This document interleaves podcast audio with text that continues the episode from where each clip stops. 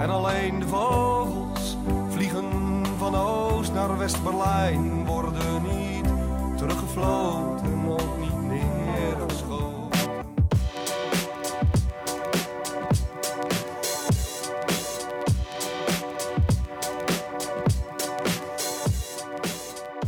Hey Vincent, neem snel nog even een slok koffie voordat we Hello. beginnen. Ja. Zware dag gehad. Nou, eh, ja. Nee, valt echt wel mee hoor. Gewoon eh, rustig wel. Het is zondag, hè? Die Zondag, ja. Rustdag. Ja. Zondagswerk is niet sterk, zeg ik wel. ja, ja, nee, dat is. Ja, maar verder alles wel goed met je. ja nee, eh, wel, eh, wel oké. We zaten net, Eh. net heel kort even te kijken naar de persconferentie van de arts van Trump. Ja, dat is, eh, dat, die zijn nu al veel interessanter dan eh, de, onze eigen persconferenties aangaande corona. Het is natuurlijk meer sensatie. Ja. Beetje showbiz is het haast. ja, met die tien artsen en dan zeggen dat, het, dat corona een, een griepje is. En dan Ja. tien artsen op tv eh, die over de hele, dat dat dan over de hele wereld uitgezonden wordt. Ja, heel interessant. Maar gelukkig gaat het goed met hem. Ja. Toch? Ja. ja. Nee, zeker. Ja. En wa- was je nog geschrokken? Want we hadden natuurlijk net, je zei het al even, de persconferentie van maandagavond. Was je nog geschrokken door de nieuwe, Nou ja, je- ver, ver- hoe zeg je dat? Niet versoepelingen, maar eh strengere aanscherpingen. aanscherpingen, ja. Eh, nee, niet geschrokken. Nee, nee, je schrikt natuurlijk nergens meer van. En alles. eh, en elke maatregel wordt natuurlijk al een aantal dagen van tevoren heel strategisch gelekt vaak. Denk ik dan. Ik bedoel, ja, dat is niet per ongeluk, lijkt mij. Nee, dat is natuurlijk gewoon kijken wat, wat, hoe de publieke opinie reageert. Maar Ja. goed, dit was natuurlijk wel heel snel. Want we zeiden Ja. eerst dinsdag persconferentie, nu opeens maandagavond. En in, in principe alles klopte behalve het negatieve reisadvies, wat wel uitgelekt was naar Amsterdam, Den Haag en Rotterdam. Ja, maar het is volgens mij nog steeds wel een beetje alleen noodzakelijke reizen. Maar, Ja. ehm, ja, dat vond ik op zich wel, eh, vond ik op zich wel een heftige, moet ik zeggen. Ja, dat, dat, had, dat had ik niet zo verwacht. Dat ze dat ze, maar dat hebben ze ook niet gezegd, toch? In die persconferentie. Nee, uiteindelijk. Nee. Maar ja, het is ook wel, eh, wel logisch. En het is nu nog drie weken en dan, eh, En of dan twee is- weken en dan, is het, even voorbij. dat is corona. Toch? Ja, want dan begint de winter, toch? Dus dan, Ja, dat is wintertijd. Ja. Ja, ja dan, dan, dan gedraagt zo'n virus zich heel anders. Heb ik me laten vertellen, maar ik ben ook geen viroloog die is zo sterk, die gebruiken zoveel mensen. En dan ondertussen Maar ook nog steeds, hè? Ja. Terwijl, ja, nou goed. Maakt ook niet uit. Eh, lekker, ik wil daar geen voorwoorden aan, eh, aan vuil maken. Ehm, ja, wij vroegen, we hadden natuurlijk vorige week, of voor twee weken geleden, een hele leuke aflevering met, ehm, met Axel van de Dutch Historian. Ja, Ehm, ook weer een oproep voor jullie van, eh, wil je het ook een keer, wil je ook een keer aanschuiven? Kom er, eh, kom er lekker bij. Stuur een mailtje, wij zorgen voor een corona-proof setting. Ik hoorde net dat jouw huis echt bijna af is, dus hopelijk kunnen we eindelijk een keer naar die studio. ja die we het, al eh, hadden, maar nu dus weg is. Het schiet wel op. in- de verwachting denk ik misschien niet de volgende aflevering, maar die daarna, dat, dat, eh, dat het dan wel goed eh, ingericht zou moeten zijn. Mooi. En dan is het allemaal gewoon plug and play. Gewoon gaan zitten en Plug eh, and play, het is gewoon één, één kabeltje, moet je ergens in doen. En dan eh, knopje op en dan, dan hoef, kun je, je, hoef je eigenlijk ook niet meer te praten. Dat is allemaal, wordt allemaal verzorgd. Ah, maar AI, Maar AI. ja. stel je voor. Eh, maar deze week vroegen we op de social media aan jullie van welke onderwerpen jullie wel een keer zouden willen horen. En er kwamen echt hele goede Ja. eh, suggesties tussen. Er zaten gewoon hele goede sug- suggesties tussen. En ehm, Martine die zei, eh, eh, die zei van misschien moeten jullie iets doen met de maand van de geschiedenis. En ja, toen dachten we, ja, daar kunnen we eigenlijk niet omheen. Nee. Vorig jaar hebben we daar ook eh, wat mee gedaan. Stonden, we hadden nog allerlei leuke podcast tips gegeven onder, voor het thema vorig jaar. Hij zei. Ja. Ehm, nou, de maandgeschiedenis is gewoon het grootste geschiedenisevenement van het jaar. En op allerlei leuke manieren en op allerlei verschillende plekken wordt eigenlijk de veelzijdigheid van geschiedenis aan het licht gebracht. En dit jaar is het thema eh, Oost-West. Dit kun je op vele verschillende manieren interpreteren. Ik dacht, ik ga even opzoeken hoe ze het zelf eh, Ja. doen. Dus ik heb hier genoteerd. Dit is hoe ze het zelf omschrijven, de organisatie. De wereld wordt steeds kleiner. Wat ooit ver weg was, is nu dichtbij. Maar de globalisering lijkt hand in hand te gaan met een nieuw nationalisme. Denken in wij en zij. Is dat een fenomeen van alle tijden of is dit echt iets van nu? Om die vraag te beantwoorden neemt de Maand van de Geschiedenis je in oktober 2020 mee op wereldreis. Met het thema Oost-West gaan we op zoek naar verhalen over ontmoetingen tussen de slavenhandelaar en de tot slaaf gemaakte, tussen Stalin en Roosevelt en tussen de Achterhoeker en de Amsterdammer. Nou, op de website vind je allerlei tips, evenementen en artikelen rondom dit thema. Maar ik dacht, Vincent, wat, eh, waar denk jij aan eigenlijk bij Oost en West? Bij Als Oost en eerste. West. Als eerste, eh, gewoon gelijk, eh, wat in mijn hoofd opkomt, eh, moet ik gelijk denken aan Amsterdam. Echt? Nou, wat, wat ik, omdat, om- omdat dat zo ingeburgd is en eigenlijk een beetje belachelijk is namelijk, als mensen zeggen van, ja, ik kom uit Oost, dat je dan, dat Amsterdammers dan al niet oh, meer zo. eh, de, de, de, de neiging voelen om te zeggen dat zij uit Amsterdam-Oost komen, in plaats van uit Oost. Ja, ik ook snap precies wat je bedoelt. en, ja. eh, Wij hebben ook vrienden die zeggen van ik woon in West. Ik woon in West. Oh, best. Ja, ik woon ook in West. Van wat dan? Ehm, maar ehm, wat ik er eigenlijk mee eh, zeggen wil, is dat we, hadden, we hebben het hier natuurlijk al eens eerder over gehad, over de maand van de geschiedenis en het thema. En toen hadden we zelf ook al zoiets van, nou, zouden ze ook iets gaan doen met eh, Nederland, bijvoorbeeld West en Oost. Meer, eh, maar goed, dat zouden ze ook in hun eigen verhaal. ja, ja. Maar vroeg ik me af, zou je het nog kleiner kunnen trekken? Bijvoorbeeld tussen Amsterdam-West en Amsterdam-Oost of een willekeurige andere stad? Dat, Ja, ik denk dat het wel kan. En volgens mij is dat ook vooral aan de locaties en de instellingen zelf die iets hiermee willen doen. Hè? Want je kunt je, volgens mij, als het goed is, kun je gewoon als instelling opgeven of als organisatie van hé, hey, wij gaan iets doen rondom jullie thema en dan zeggen wat het is. ja. Dus dan zou je wel kunnen zeggen van een buurthuis eh, Amsterdam-Oost versus buurthuis Amsterdam-West. Wat zijn dan de verschillen? Of nou, Ja. voor onze plek Utrecht, wat het verschil tussen Utrecht-West? Ja, en, en, en wat ik wel gelijk ook eh, heel integrerend vond, is waarom het thema Oost-West is en niet Noord-Zuid. Dat, dat, daar ga je dan ook gelijk denken. Eh, heb- ik weet niet of jij dat Mm, nee, ook niet, maar dat vind ik ook wel logisch, toch? Want eh, als je kijkt van de globalisering, dan gaat het toch altijd over Oost en West? Ja, precies. Maar waarom dat... Want ik, ik kan me, kon me vaak zoiets herinneren dat daar wel... eh, dat er wel studies naar zijn. Dat, dat, dat hele Oost-West denken in plaats van Noord-Zuid denken. ja. Maar dat, ja, dat Wat hebben we ook nog gehad met een vak? Ik ben ja, even met die, eh, wereldgeschiedenis. met wereldgeschiedenis, ja. Dat, dat, dat heeft wel een bepaalde reden, iets met handel, geloof ik. Dat, dat, ja, en daar gewoon van ooit wat ik of me klimaat. klimaat en eh, gewoon de, inderdaad de handelsroutes die eigenlijk altijd van oost naar west liepen. Ja. Eh, zoals dus de, bijvoorbeeld gewoon de allereerste handelroute, eigenlijk de zuiderroute. Ja. Als in echt, die echt een groot stuk overbrugde. Nou, dat was tussen oost en west. En Maar, dat, ja, dat is het hele Orientalisme en zo is natuurlijk ook daarom op gebaseerd. Ja, precies. Eh, interessant. en- ik zou wel eens een en- en aflevering willen maken over eh, Noord-Zuid. Dan, eh, En wa- wat, wat is jouw eerste ja, Koude eh, Oorlog ingeving? meteen. Ja. Dat was de grootste eh, eh, machtsstrijd tussen Oost en West, denk ik, die ooit geweest is. Of tenminste, die meest eh, tentoongesteld is, ja. of geëtaleerd is. Eh, waarin heel duidelijk de verschillen tussen Oost en West werden benadrukt. En heel duidelijk. Ook inderdaad ook de op, heel veel niveaus. Hè? Dus Amerika, Sovjet-Unie, West-Duitsland. Oost-Duitsland. West-Berlijn. Oost-Berlijn. Ja. Europa, eh, Baltische Staten. Ja. eh, nou, ga zo maar door. Ehm, en toen dachten we van, nou, daar moeten we wat mee gaan doen met dit thema. Ja. Dus we zijn eigenlijk op zoek gegaan naar een, eh, een vrouw, want dat wa daar waren we alweer een keer aan toe. Ja. En ik heb het denk ik stiekem een beetje doorgedrukt. Maar ik dacht, ja, ik wil ook iets met de Koude Oorlog doen en met spionnen. Ja, Vrouwelijke spionnen vind ik altijd heel interessant. Je ziet eigenlijk ook dat, volgens mij, voor mijn gevoel pas na de Tweede Wereldoorlog ook, ook echt vrouwelijke spionnen steeds meer op hun waarde werden beoordeeld. Want die waren toch ook wel veel handiger soms dan mannelijke spionnen. Ja. Je hebt natuurlijk de grootste vrouwelijke spion, denk alle tijden, of misschien de meest bekende, laat ik het zo zeggen, eh Mata Hari. Ja. 1900, rond die periode. Eh, maar we gaan nu iets verder. We gaan naar, eh, naar de Koude Oorlog en we gaan het hebben over eh, de Rode Oma. Ja, de, de op zichzelf staand, eh, als ik zo de, de, haar bijnaam, zou je niet zeggen dat ze heel eh, afschrikwekkend en James Bond-achtige eh vodka martinis bestelt, zeg maar. Nee, nee. Maar, ze had een, wel echt een hele belangrijke impact heeft ze gehad op de Koude Oorlog en vooral op de wapenwetloop. Maar daar later eer meer over, denk ik. Ehm, ik denk, misschien is het wel goed om toch nog even een stukje Koude Oorlog voor beginners te doen.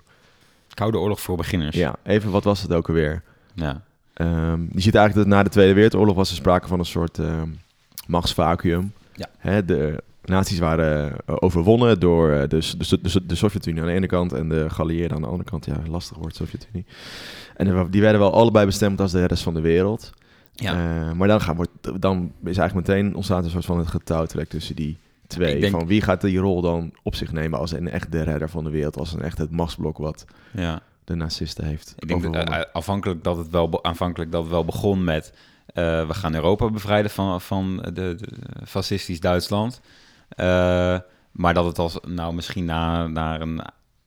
Nou ja, laten we zeggen, een jaar in de oorlog... dat het al vrij snel daar niet meer om ging. Eh, Dat, dat was natuurlijk wel het middel, maar het, het plaatje verderop was natuurlijk wie krijgt uiteindelijk de macht eh, in dat vacuüm waar je, waar je het net over hebt. Ja. Ehm, en uiteindelijk, eh, na de Tweede Wereldoorlog, werd dus besloten om Duitsland op te delen in, eh, in vier eh, regio's. Regio's. Dus voor eigenlijk voor elke overwinnaar. Dus Engeland, Verenigde Staten, Frankrijk en de Sovjet-Unie. Ehm, en wederom datzelfde principe ook op, op Berlijn toe te passen. Nou ja, een paar stappen verder in de Koude Oorlog gaat het er puur om welk gebied gaat zich aansluiten bij welke ideologie. Hè? Want je Ja. hebt dus, had je aan de westkant heb je dus Engeland, Frankrijk, Verenigde Staten, eh, die, eh, die het kapitalisme aanhangen. En de Sovjet-Unie met het communisme. En eh, nou ja, vanaf dan is het eigenlijk eh, zieltjes winnen voor, voor een bepaalde manier van, van leven en eh, hoe, je, hoe je, je je staat inricht. Denk. En, en, en daar ging die strijd vooral om. En het is een koude oorlog omdat het nooit Nee, het is een gewapende vrede. warm is geworden. Maar wat denk jij nu? Want er zijn eigenlijk zijn er een soort van drie visies hè, op het ontstaan van die, van die Koude Oorlog. Ja, Zoals ik net zei, dat, dat, dat machtsvacuum. En de twee andere visies die zijn eerder ontstaan. Of dus de- daar schreven historici eerder over. En die heb je dan die expansiedrift van de Sovjet-Unie naar de Tweede, Tweede Wereldoorlog. Dus wat jij eigenlijk net ook al zei. Dus dat andere landen eh, zich gingen aansluiten bij de Sovjet-Unie. In eerste instantie hadden, hadden ze, als, als ik het goed heb, alleen Mongolië echt als eerste eh, gebied voor de Tweede Wereldoorlog. Maar daarna hebben zij natuurlijk eigenlijk de hele, heel Oost-Europa, even tussen haakjes, eh, bevrijd van de nazi's en die laten aansluiten. ja. Daar is trouwens nog wel een, een, eh, grappige eh, anekdote over van Churchill en Stalin. Dat zij tijdens de oorlog ah, ja, in, een, in een café of in een bar zijn. Eh, dat, dat is natuurlijk echt zo'n zo'n leuk mannenverhaal. Ja, Maar- Kom- komt er een Eng- Engelsman en een Rus komt in een Ja. bar. Wat denk je? Wat denk je? Dat, en dat uiteindelijk op een servet of op een bierveeltje... eh, dat zij toen de kaart van Europa zo hebben getekend... in twee hebben gedeeld van... hey, na de oorlog, we gaan eh, Europa bevrijden. Na de oorlog, dit is van jou, dit is van mij. En en, en, eh, zo gaan we het aanpakken, ja. Net als met Afrika gebeurd is. nou gewoon ja, met lineaal, min of meer, ja. Heftig, dat wist ik helemaal dat niet. soort ge- gentleman's agreement van... je- jij mag doen in jouw sfeer wat je, wat je goed acht... en eh, we bemoeien elkaar niet met elkaar. Dat is eigenlijk wat het was. Ja, maar dan kom ik dus meteen aan bij die derde verklaring. Dat is het gewoon de expansie, expansiedrift van de Verenigde Staten na de Tweede Wereldoorlog. En van Europa. Hè, dus het was heel veel economische vooruitgang in de westerse wereld. Ook door, door Marshallhulp, et cetera, et cetera. En je ziet eigenlijk dat er bij de Russen, de Sovjet-Unie, was juist economische achteruitgang. Er kwam hongersnood in de jaren 50. Eh, en dan zie je eigenlijk dat de, de Verenigde Staten ook bezig is met allerlei defensiepakten, waaronder de NAVO, om eh, op te richten, om een soort van buffer te vormen tegen, tegenover de Russen. En dat dat, hè, die, al die eh, reacties eigenlijk voor gezorgd hebben dat, dat er een soort koude oorlog ontstond. Maar ik ben wel benieuwd, volgens mij komen we hier nooit, komt men hier nooit uit. Het is natuurlijk gewoon Nee, zoals met veel dingen is een het, loop van is omstandigheden. het een combinatie van alles. Nee, het, is, het, wa- het was geen eh, druppel die de emmer deed overlopen in dit geval. Nee. Maar ik denk dat het belangrijkste is, wat, wat, je net, wat we net al zeiden van de Koude Oorlog, wat je moet onthouden, is dat het gewoon een gewapende vrede was tussen eh, twee ideologieën. Dus eigenlijk het communisme eh, en het kapitalisme, wat je net al zei. Kapitalisme niet helemaal één ideologie, maar misschien dan het communisme soort versus de kapitalistische democratie, dus versus de gekozen regering. Ja. Ik denk dat dat het, eh, dat het, het belangrijkste is. ja, En- en dat het dus niet ging om, om puur land van elkaar afpikken, waar, waarvoor je dus eh, eigenlijk vaak letterlijk eh, mensen moet doden of, of, of elkaar spionnetjes eigenlijk omver moet, moet, moet werpen. nee. Maar dat het dus meer ging om zieltjes winnen. En, en dat land, die landen je bij je aan laten sluiten zonder daad- daadwerkelijk de baas te zijn. Ja. Maar meer op de achtergrond, zeg maar. En, en dan kom je denk ik ook wel wat sneller bij ons eh, personage van deze week. Ja, want eh, volgens mij is het tijd om daar naartoe te gaan. We zijn net al de Rode Oma. Haar echte naam is Melita Nordwoof. Geboren op 25 maart 1912 in Bournemouth. En overleden op, eh, in 2 juni 2005. En haar bijnaam was dus de, dus de Rode Oma. Want zij, was, eh, zij is een van de belangrijkste spionnen geweest. Volgens ons, volgens ons tweeën toch? Van, eh, tijdens eh, de Koude Oorlog. Ja. Eh, zij kwam eh, echt uit een eh, communistisch ne- nest. Haar vader was Lets en haar moeder was Brits. Haar vader was eigenlijk erg... Tenminste, hij volgde de Russische revolutie van 1917 op de voet. Ging uiteindelijk dood in, op haar zesde. Ehm, maar haar moeder was eigenlijk ook helemaal hoe zeg je dat, beïnvloed, maar in ieder geval de Ja. voorstander van het, van het communisme. En zo groeide zij dus op met dat gedachtegoed. Ze was een hele goede leerling in haar tijd, een briljant student. Ik altijd grappig dat zulke dingen altijd vermeld worden in zulke eh, biografieën. Eh, maar ze heeft haar, haar studie, uiteindelijk eh, is ze na een jaar is daarmee gestopt. Toen ging ze naar Parijs om daar te werken. Maar door de, eigenlijk door de, de wil van haar moeder kwam ze ging ze met haar moeder uiteindelijk naar Heidelberg in Duitsland. En daar groeide ze eigenlijk op, of tenminste, dat is dan rond haar 19, rond haar 20ste. En daar kwam ze eigenlijk in echt hele linkse kringen terecht, antinarcistisch.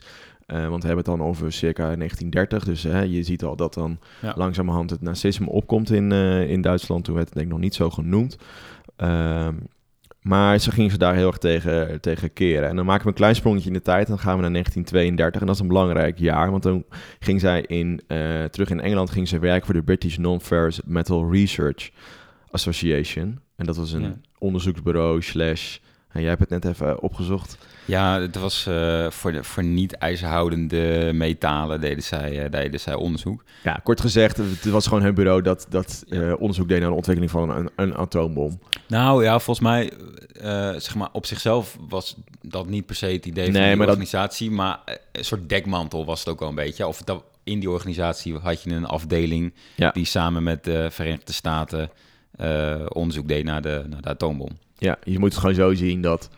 eh, ik denk dat je, de, ja, dat je het gewoon moet zien als die opkomende oorlog die eraan komt. Of die spanningen die er zijn in de jaren 30 door de economische achteruitgang, bla bla bla. En dat landen zich dan gaan bezighouden met, eh met atoombommen bommen en met die techniek. En. Engeland was daar natuurlijk één, eh, één land van. En zij wordt dan secretaresse van de directeur. Dus zij zat best wel dicht op het vuur, maar ook weer niet, want het is gewoon secretaresse. Ehm, en zoals ik net al zei, bevond ze zich best wel in linkse communistische kringen, ook dus in Engeland. Haar moeder was heel, eh, heel links en haar moeder bracht haar in contact met eh, Andrew Rothstein. En hij was lid van de Communistische Partij van Engeland en zij werden goede vrienden. Eh, sommige historici zeggen ook wel dat ze een intieme relatie kregen, maar ze was wel getrouwd met een andere man. Dus hoe verre dit waar is, is, is natuurlijk niet, eh, is niet helemaal duidelijk. Maar door die Andrew Rothstein begon ze uiteindelijk te spioneren voor de Sovjet-Unie in, eh, in Engeland. Eh, want deze Rothstein bracht haar in contact met, met de NKVD, dat is de voorloper van de, van de KGB. En kreeg ze de codenaam Hola. Ehm, ja, volgens mij is de, hoe heet dat? De NKVD, is dat de voorloper van de KGB? Ja, ja, of het, ja, althans, met ongeveer. Het is een militaire, militaire tak, geloof ik. Want ja dat, is de G- dat is de GRU, de- toch? De GU, ja. We Ja. nog de FSB. Ja, ik, is, jij bent Maar militair, je- jij bent militair historicus, laten we het simpel houden. In ieder geval, ze ging spioneren voor... Russische inlichtingendienst. Eh, Richting, eh, ja, en eh, militaire inlichtingendienst. Dat is natuurlijk ook Ja. wel, wel belangrijk. En er werd, het, haar codenaam werd, werd, werd Hola. En toen begon ze ja, En, aan haar, aan haar, haar tocht. En het is wel grappig als je dan leest in haar verhaal... dat ze eigenlijk een paar keer soort van bijna eh, betrapt is. Of tenminste gevangen is genomen... of in de gaten werd gehouden door de, door de Britse eh, MI6... Eh, dus de, de Britse inlichtingendienst. Maar dat ze nooit echt betrapt is. En dat komt ook wel omdat ze dus maar, hè, ik zeg het nu maar, maar een vrouw was die secretaresse was. En volgens velen niet belangrijk was. Of in ieder geval niet te dicht bij het vuur stond. Ja, en, en op een ander eh, vlak eigenlijk van wat je zegt, omdat ze maar een vrouw was, omdat iemand die haar wel door had eh, van MI5, dus de, de, eigenlijk meer de nationale tak van de inlichtingen van het Verenigd Koninkrijk, eh, dat, ze, dat, dat, dat zij, zeg maar, eh, deze eh, Nolita eh, wel door had. Eh, eh, maar dat eh, men haar niet geloofde. Haar, haar mannelijke collega's van ja, dat is maar een vrouw, wat weet zij ervan? Ze is Ja. gevaarlijk. En dat uiteindelijk die vrouw die haar dus wel door had in eerste instantie ook werd ontslagen. Ja. Als zijnde incompetent. Ja, ja ongelooflijk. En ik vroeg me nog af, hè, toen we dit, hier, dit aan het voorbereiden waren, van ehm, hoe, hoe, hoe, hoe werkt dat nou? Hadden bijvoorbeeld, had de KGB, laten we het even zo noemen, echt specifiek een tactiek of strategie om mensen te benaderen in het land? En was dat andersom? Hè, dus MI6 bijvoorbeeld, of de CIA, of eh, desnoods de, de BVD, de Binnenlandse Veiligheidsdienst van Nederland, nu AIVD. Eh, ik had het idee dat die juist eh, mensen lokale mensen sturen naar het land. En dat, dat de KGB, wat je altijd ziet in films en series, juist mensen benaderen in het land. Ja. Is dat echt zo? Of is dat gewoon meer het beeld? Of we- weet je dat niet? Nou, ik moet zeggen dat ik daar niet heel, heel veel van weet. Eh, wat je natuurlijk wel bijvoorbeeld in, eh, in de Verenigde Staten veel had, is dat je daar heel veel van die eh, sleepers had, zeg maar. Die, dus dat dat ze ook echt inzetten op, op kwantiteit. Gewoon heel veel mensen daar naartoe sturen die wel een bepaalde ja, opleiding hadden gehad. Of, of een bepaalde drill van, van die ideologie. Ja, En dat die in eerste instantie helemaal geen spionnen waren. Alleen eh, op een gegeven moment dus bij wijze van spreken 10, 20 jaar een leven konden opbouwen. En dan een keer werden ingezet van... hé, hey, je hebt nu een bepaalde functie. maar wisten die mensen van tevoren dat ze, die, dat ze, dat ze sleeper waren? Ja, dat wisten ze wel Ah, van tevoren. Ja. Ja. Ja, En, en dat waren vaak dan wel mensen die vanuit de, de Sovjet-Unie werden gestuurd. Ja. Eh, maar in dit geval eh, zijn het inderdaad gewoon lokale mensen met een interessante achtergrond of een Ja. interessante baan waarvan ze denken van. Eh, en dat heb je natuurlijk met, eh, met Melita, eh, is dat hetzelfde. ja, zij ging natuurlijk gewoon uit ideologisch oogpunt. ja, en, maar dat, dat, vind ik, dat vind ik ook wel apart aan dit verhaal. Dat zij uitgesproken communistisch was. En Ja. haar collega's wisten dat ook. Dat, dat, Ja. dat, dat is te lezen. Ja, ze werd lid van de communistische partij in Ja. Nederland in 1936, maar daar kwam men pas later achter. Ja, maar, maar toen men daarachter was, was het ook niet zo van dat ze gelijk ontslagen werd of omdat ze niet Nee. werd vertrouwd. Nee, Dat, nee. dat is wel Nee. opvallend. Ja. En, en door haar achtergrond in die communistische partij en haar baan bij dit, eh, eh, bij dit bureau eh, werd Ja. zij natuurlijk... eh was ja, zijn ideale spion ja, voor, voor, voor, gerecruiteerd. Ja, werd ze natuurlijk gerecruiteerd, ja. En dan zie je eigenlijk, want het, we zijn dan echt midden in de Tweede Wereldoorlog... waarin ze dan vol op volle toeren werkt. En dan is ze dus nog vooral aan het spioneren... ehm, voor de Sovjet-Unie in Engeland. Hè, ze zijn natuurlijk de geallieerden later in de oorlog... maar op dat moment van de oorlog... eh, hebben, heeft dus de Sovjet-Unie eigenlijk... hoe heet dat? Von Ribbet, eh, hoe heet dat ook weer? Von Ribbentrop-pact gesloten... met, Ja. met, eh, met de Duitsers, met de nazi's. Dat was natuurlijk gewoon de, om de verdeling van Polen en eigenlijk het oosten van, van Europa. En dan tijdens die oorlog, dan draait een beetje die, die hoe zeg je dat, die kant van, van de Sovjet-Unie. En dan gaan ze zich meer door de inval of de, eh, hoe heet dat, missie, of heet dit, eh, Ba- Barbarossa. Ja, Ja, ga ik nu heel Operatie- Operatie, Operatie Barbarossa. Dus de nazi's die dan, eh, die dan de Russen willen veroveren en Stalingrad willen veroveren, Leningrad, en dat lukt dan niet. Nee. Eh, maar goed, dat, dat zorgt er wel voor dat, dat de Russen draaien en dat ze dus opeens de nazi's gaan aanvallen samen met de geallieerden, met Engeland en eh, Amerika. En dat haar, dan haar ehm spionpraktijken iets, spionagepraktijken iets minder worden. Eh, en na de oorlog worden ze, ja, worden, neemt dat gewoon wat af. En heeft ze eigenlijk een soort pauze. Gaat ze door met haar Ja. werk, maar ze blijft wel werken bij die eh, British Non-Mental Research Association. Maar langzamerhand komt dus die Koude Oorlog op. Wordt het steeds grimmiger of steeds voelbaarder dat, die, dat er sprake is van die Koude Oorlog. En eh, wordt, wordt het gewoon nog interessanter. En dan ook nog met het in het achterhoofd dat die British Non-Mental Research Association bezig is met die atoombom. Wordt het nog interessanter, want tijdens alle eh, hoe zeg je dat, alle contacten na de Tweede Wereldoorlog eh, en alle tops, hè, de sta, eh, eh, Potsdam en Yalta, is duidelijk geworden dat de, de Amerikanen en de Britten bezig zijn met een atoombom. Dus dan denkt de Rusland, nou, dat is interessant. We moeten daar meer ja. eh, intelligence op afsturen. We moeten daar meer te weten over komen. Ja, en, dan, en zij sneakt dus haar, eh, het kantoor van haar baas binnen, waar ze dus secretaris van was. Ja, En neemt daar stiekem foto's van de documenten in zijn, eh, in zijn bureau of in zijn kluis. ja, ja. Het is een beetje onduidelijk in hoeverre dat dan... Hè, want je leest Ja. wel eens bijvoorbeeld dat, dat de complete vliegtuigontwerpen zijn gedeeld door haar met, eh, ehm, met Rusland. Maar het is een Ja. beetje onduidelijk in hoeverre dan die directeur daar ook weer van af is. Dus dat is natuurlijk blijft altijd een beetje een schimmig gebied. Maar we weten wel dat... eh, je leest dan over dat ze ongeveer vier à vijf keer per jaar, dus helemaal niet zo heel vaak, een afspraak had om al die documenten te overhandigen. In, in Engeland gewoon. Dus zo, gaat, zo ging dat dan. Ja, Gewoon via vaak via. dan één contactpersoon, in dit geval een KGB-agent. Ja. En uiteindelijk eh, blijkt dus eh, uit archieven achteraf die dan weer geopend zijn. Maar daar zullen we later na de quiz meer over vertellen. Dat ze eigenlijk de belangrijkste spion was die de KGB eigenlijk gehad heeft in al die tijd. Durf ik wel te zeggen. Maar leuke hot take. le- le- leuke Laten we hot die take. oppakken na de quiz. Yes, laten we even gaan naar de quiz.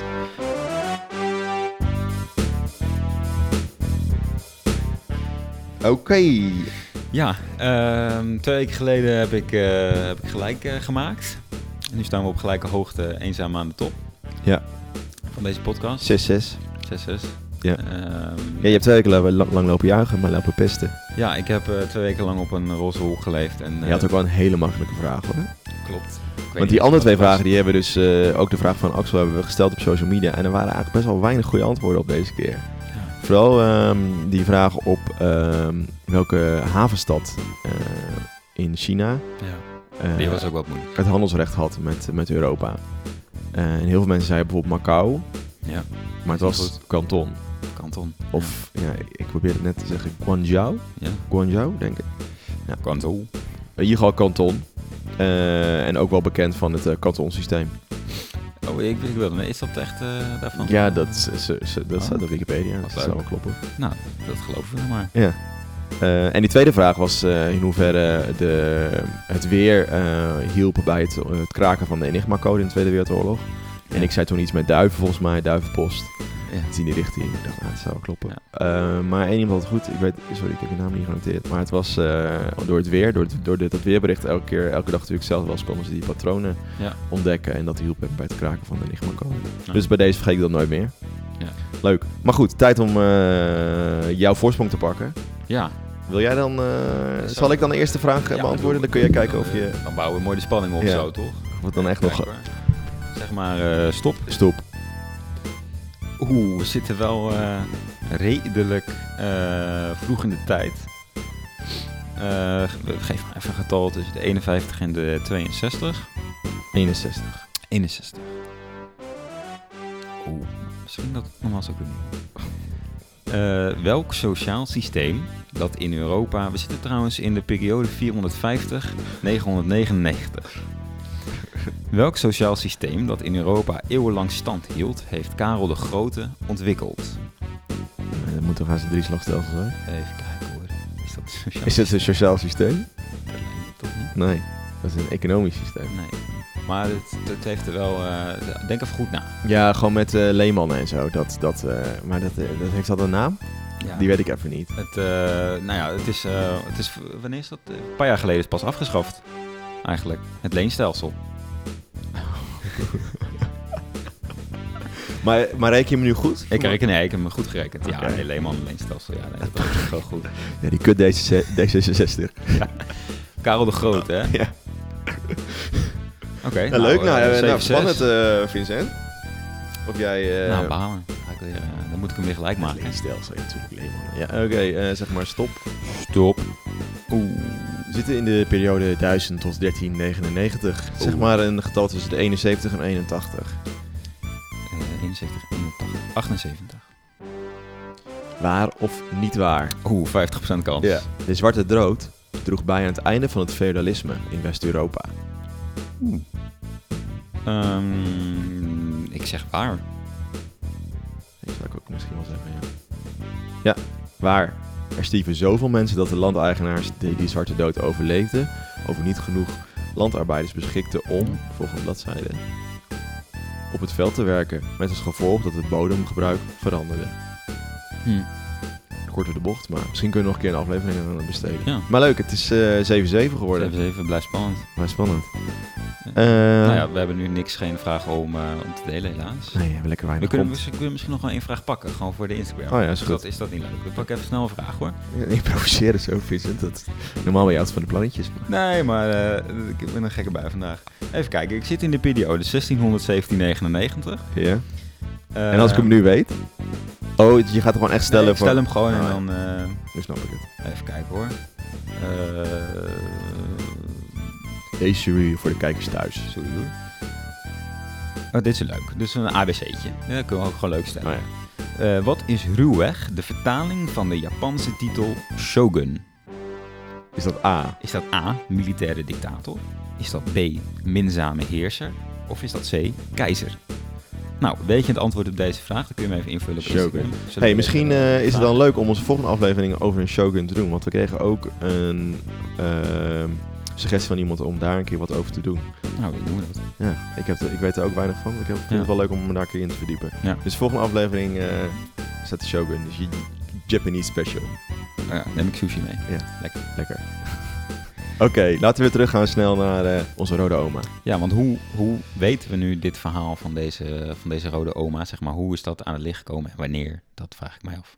Dat vraag jij af. Ja. Het is wel leuk, want ehm, toen dit, dat zie je eigenlijk overal. Dat, dat dit meteen wordt uitgelegd van hoe weten we dit. Want dat is natuurlijk het hele idee van spionage. Ja. N- 90% van alle verhalen weten we niet. Dus we weten ook waarschijnlijk 90% of misschien wel 98, 99% van alle spionnen kennen we niet. Nee. Maar Misschien ben ik een spion. ik denk het wel. Ja. Ik vond je, vind je al een beetje verdacht gedragen de afgelopen twee jaar. Ja. Voor Van de Heuvel Watertechnologie ben jij een spion. Op zoek naar de beste watertechnologie. Precies. Ja. in Bielefeld. In Bielefeld, ja. Nee, maar dat weten we dus door ehm, een archivaris van, eh, van, de, van de KGB eigenlijk. eh Vasily Mitrokin. Ik hoop dat ik zijn naam goed uitspreek.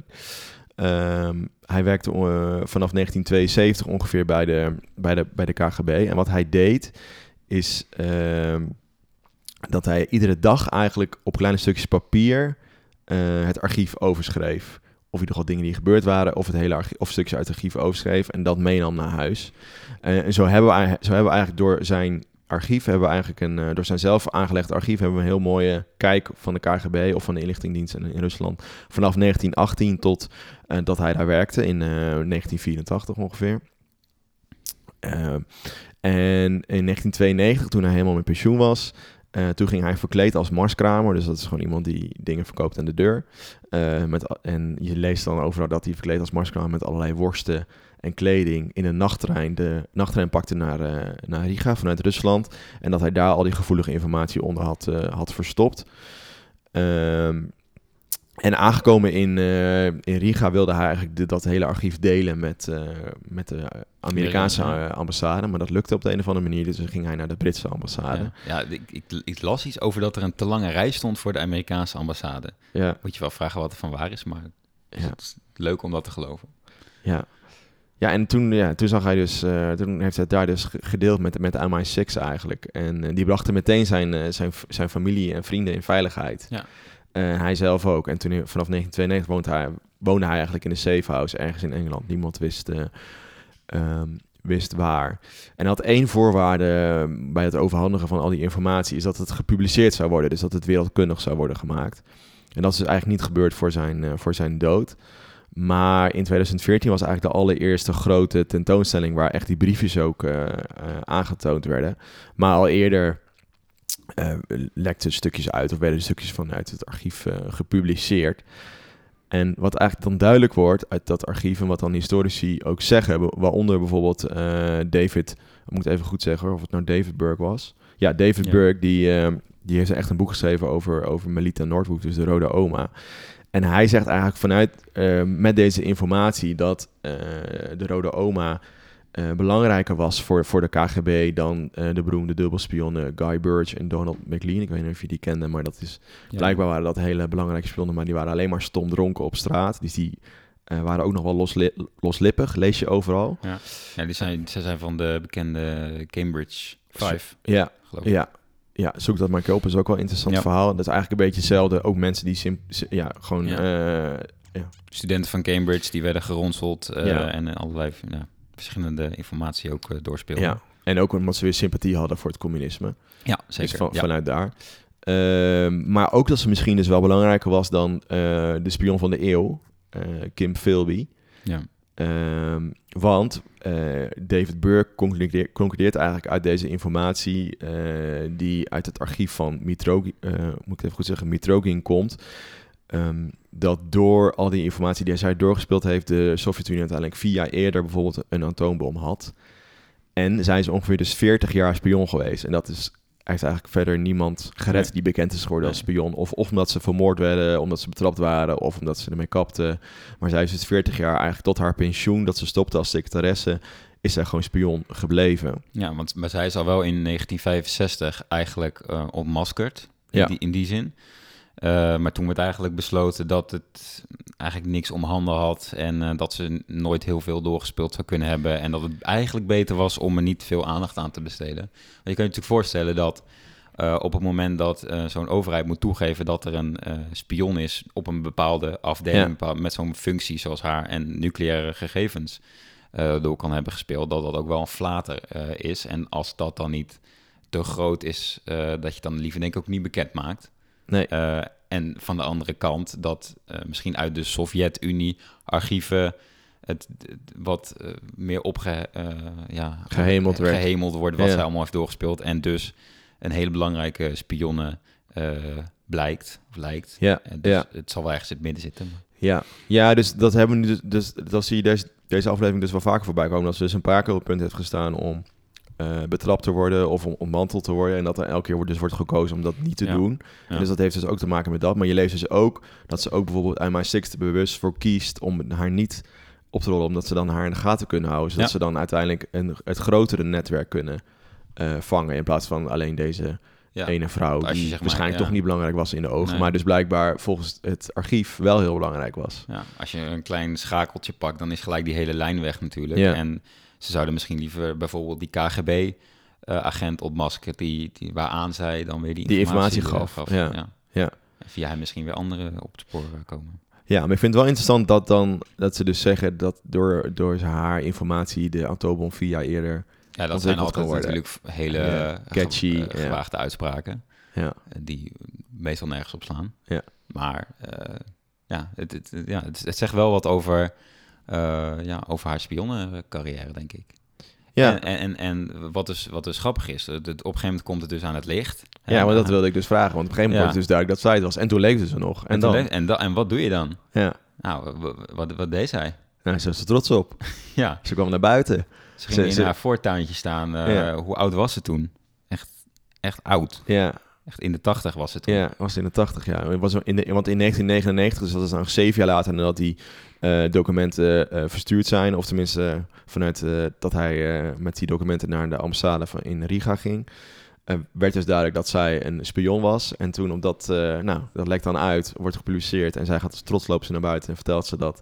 En zegt ze ook dat ze het zo weer zou doen. Want Ja. ze gelooft gewoon echt in die ideologie. Ja, ja, en dat is ook wel het verschil met andere, met andere eh, spionnen. Je ziet heel vaak dat ze het voor het geld doen, bijvoorbeeld. Ja. Eh, voor de monies. Maar zij deed het dus echt voor, voor, de, voor de ideologie. Dat is natuurlijk ook wel interessant. Want uiteindelijk, hè, ze stopte dan eh, met haar... Ze stopte...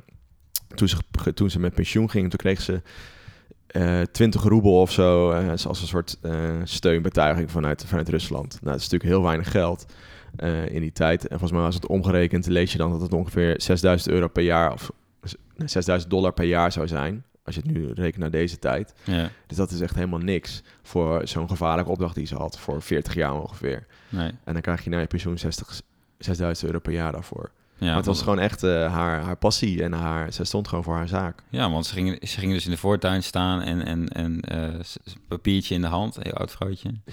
En, en eh, toen zei ze, en dan citeer ik: I did what I did not to make money, but to help prevent the defeat of a new system which had a great cost given ordinary people food and fares which they could afford and good education and a health service. Waar ze dus het heeft over het communisme. Ja. Eh, eh, in general, I do not agree with spying against one's country. Dat vind ik ook wel echt een grappig detail. Dat zij dan zegt van, eigenlijk, ik, ik accepteer niet dat je, dat je spioneert tegenover je land. Ik heb het zelf al 40 jaar gedaan. Eh, maar ik Ja. deed het voor een goede zaak. Ja, en misschien is dat, dat ik ook nog wel wat haar, wa- waarom ze dan, maar ze is ook niet vervolgd, omdat de rechter oordeelde dat die, die bronnen, die archieven niet als bewijs konden ingediend worden. En ze Nee. was natuurlijk al heel oud. Ehm, zijn er uiteindelijk doden gevallen door haar informatie. Dus er is geen, nooit een echt een atoombom eh, door, door Rusland ergens opgegooid. Ja, het Nee. zijn in, in, in Rusland zelf tijdens al die, al die testen. En dat heeft ook wel invloed gehad. En Chernobyl natuurlijk ook. Maar Ja. Eh, dat is misschien allemaal indirect, indirect. Maar direct zijn er, is, zijn er geen grote rampen geweest door een atoombom die ergens opviel, die gegooid werd door, uit het vliegtuig door, door, door, door de Russen. Nee. En ik weet ook niet verder, hè, dat, is, dat, is, dat, is natuurlijk altijd het schimmige. Je weet gewoon, je, je weet maar de helft van dit verhaal, nog minder dan de helft van dit verhaal. Dus misschien is het wel, zijn er wel doden gevallen. Maar ja, dat kan natuurlijk wel misschien helpen bij je verwerking of je spijtbetuiging van, dit hele, van je hele geschiedenis. Ja. Ik weet niet hoor, dat, is, dat bedenk ik me nu hardop. Ja. Ehm, ja, geen idee. Ik, zie- ja, ik, zie, Ja, jou, ik zie jou bedenkelijk kijken, maar Nee, ja, wat ik me wel afvraag is inderdaad, eh, zij kan alles doen met de beste intenties. Ehm, maar wat, wat was haar einddoel dan? Eh, want ze zegt, eigenlijk wilde ik een beetje tegenstand bieden tegenover Amerika en, en, en, dat, en dat machtsblok aan de ene kant. En dan de Sovjet-Unie wat helpen om, om dat wat in balans te brengen. ja, Maar ik denk ook dat zij het liefst had dat de Sovjet-Unie het communisme naar eh, Engeland zou Dat brengen. overal En- kwam, en, ja. En, en, nou ja, daaraan vastzitten denk ik ook wel slachtoffers. Ja. Dus eh, ja, dat is waar. Ja. uiteindelijk als je spioneert voor een militaire dienst, dan kan dat nooit echt zonder slachtoffer zijn, denk ik. Maar Nee, denk ik ook, ja. ja daar kies je voor. Ja, en misschien zijn ze er niet, maar je hebt wel de gevolgen eventueel die, die het zou kunnen opbrengen aanvaard. En als je nu eh, dit zo hoort, dit verhaal, wie denk je wie betere spionnen waren? Eh, de KGB-spionnen, dus bijvoorbeeld eh, deze rode oma, of de spionnen van, eh, van MI6 die in, die in eh, Rusland zaten? Zo Nou, grappig, ik kan dat dus googelen. Er zijn Ja. heel veel discussies over. En Ja. dat is, eigenlijk komt het op neer dat je dat ook nooit kan beantwoorden, Nee. omdat je gewoon niks weet erover. Nee. Maar het idee wat ik al hiervoor had, was dat KGB-spionnen veel beter waren.